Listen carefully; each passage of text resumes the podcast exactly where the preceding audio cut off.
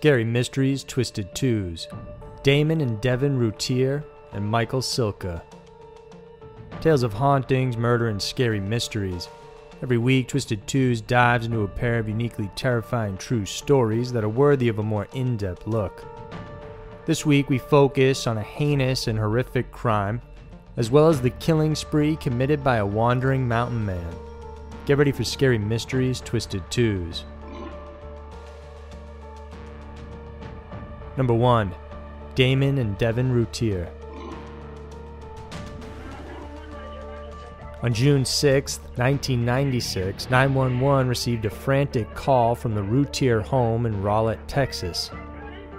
Darlie Routier told the operator she woke up with an intruder inside her home and that they had stabbed her two sons, Devon and Damon, before attacking her. Police were on the scene within three minutes of the call. After securing the home, they tended to the victims. Six year old Devon had suffered a major stab wound that went through his torso, and he was pronounced dead on the scene. Meanwhile, Damon, who was five, was still gasping for breath, and paramedics did their best to help the boy, but he also soon died from the stab wound to his back. As for Darlie, she had superficial wounds on her arms and a slash across her throat that was just millimeters away from hitting her carotid artery. Darlie recounted how she had fallen asleep in the living room with her two boys. Her husband Darin and their seven month old son Drake were asleep in the upstairs bedroom, and they were left unharmed. She said she woke up to a man standing over and attacking her. She screamed for Darin, and the intruder was scared off and fled the home, dropping the knife along the way in the kitchen. Darin found the bloodbath and immediately administered CPR to Devon, but it was too late. When police began investigating, they found some inconsistencies with Darlie's story of the intruder. One key piece of evidence was the T shaped cut on the screen patio window. According to investigators, a bread knife was used to cut the screen, and the knife had come from the block found in the family's kitchen. This knife had a PVC rubber coating and fiberglass construction consistent with those found on the screen window. The knife block also held the butcher's knife used in the attack itself. Investigators also noted Darlie had blood on her nightgown, the one she was wearing on the night of the murder. While this may not seem to be significant initially, they discovered it on the back and left side of the gown smeared, which meant at some point she was holding the murder weapon as it brushed against her clothing.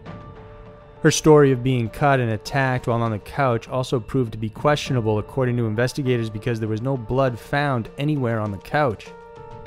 Darlie was also a light sleeper, so police found it unusual that she would not notice that her two boys were being attacked, one of which was lying on the same couch as herself, and the other being close by on the floor. Several leads were pursued, but it all led back to the fact that there didn't seem to be an intruder of any kind at all and that whoever did the attack was already inside the house. Even more damning was the silly string video. Apparently, during the funeral, the family held a memorial service for the two boys and also celebrated what would have been Devon's seventh birthday. Although the initial part of the ceremony was solemn, the latter half showed Darlie smiling happily and using silly string during her own son's burial. This led to more questions as it didn't look like the appropriate way for a grieving mother to act. Several days later, Darlie was arrested and charged with the murder of her young sons. On February 4, 1997, after the trial, Darlie was sentenced to die by lethal injection.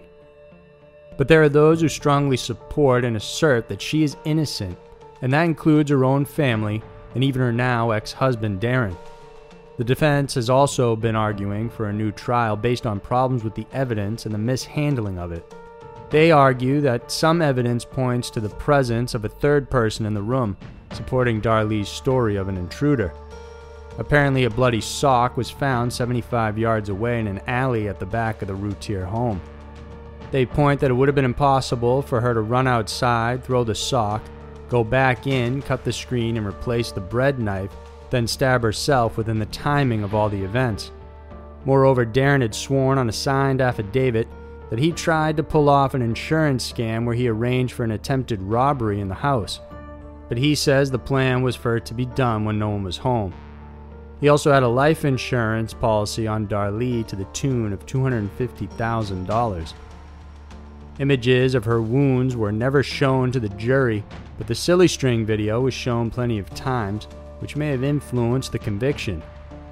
Worse still, when lawyer Stephen Cooper took over the case, he realized that the court reporter had over 30,000 mistakes in the trial transcript. Without the right transcript, it was near impossible for him to build an appeal, so he applied for a new hearing, but that was denied. Apparently, within the silly string video, the jury was never shown the two hour memorial service showing the family, including Darlie, grieving over her sons. For many, the case of Devon and Damon Routier is closed. However, there are those who believe the police arrested the wrong person and that Darlie is sitting on death row under a wrongful conviction. Number 2. Michael Silka. Manley Hot Springs in Alaska was a quiet, small town boasting 80 residents in 1984. But in May of that year, a drifter by the name of Michael Silka passed through and did something that nobody there will ever forget. As a young boy, Michael loved the outdoors. He was fascinated with guns and had a long history of run ins with the law. By high school, he and his brother ran away from home and lived in the woods, only returning after they had depleted their supplies. Michael later joined the U.S. military on the advice of a neighbor, but by 1981 he was discharged due to an assault and discharging his weapon within the barracks. During his military training, he was rated as an expert marksman with a grenade launcher and M16 rifle. After leaving the Army, he worked odd jobs here and there, but also accrued more law enforcement problems. At one point, he spent four days in jail for resisting arrest.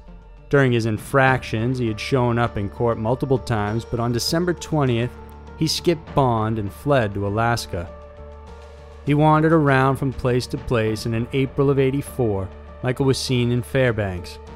He was questioned by police about blood in a snow covered mound, but he explained that it was from a moose he had killed. On April 28th, Michael's acquaintance, Roger Culp, was reported missing. Witnesses said that they saw Culp with Michael, and then they heard gunshots shortly after, but had failed to report it to police right away. When the authorities returned to question Michael, he was now gone, and they found the blood they had investigated wasn't from a moose at all, but a human. By May 14th, Michael had driven to Manley Hot Springs with his camping gear and settled close to a boat landing near the Tanana River.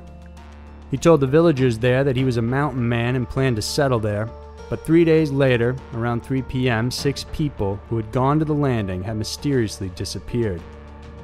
The following day, one resident gave the troopers Michael's plate numbers and they found out that he was wanted for questioning in the disappearance of Roger Culp. Several helicopters, planes, along with Alaska State Troopers' emergency reaction team were sent out to the area on a manhunt. When they got to the boat landing, they noticed blood along with several used bullet casings. The search for Silka was now underway, and he was eventually found 25 miles upstream, close to his canoe and a motorized boat that had been owned by one of the victims.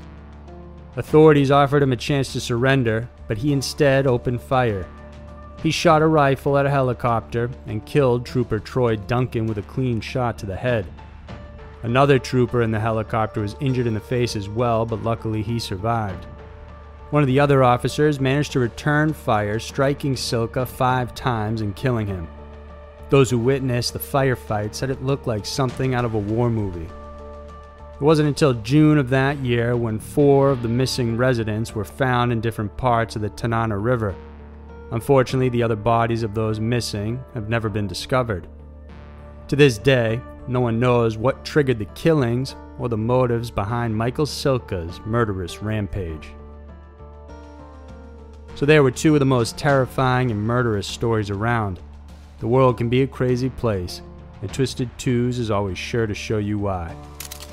If you enjoyed this video, then please remember to subscribe and check out some of our other videos we know you'll love. Thanks for watching, and we'll see you soon.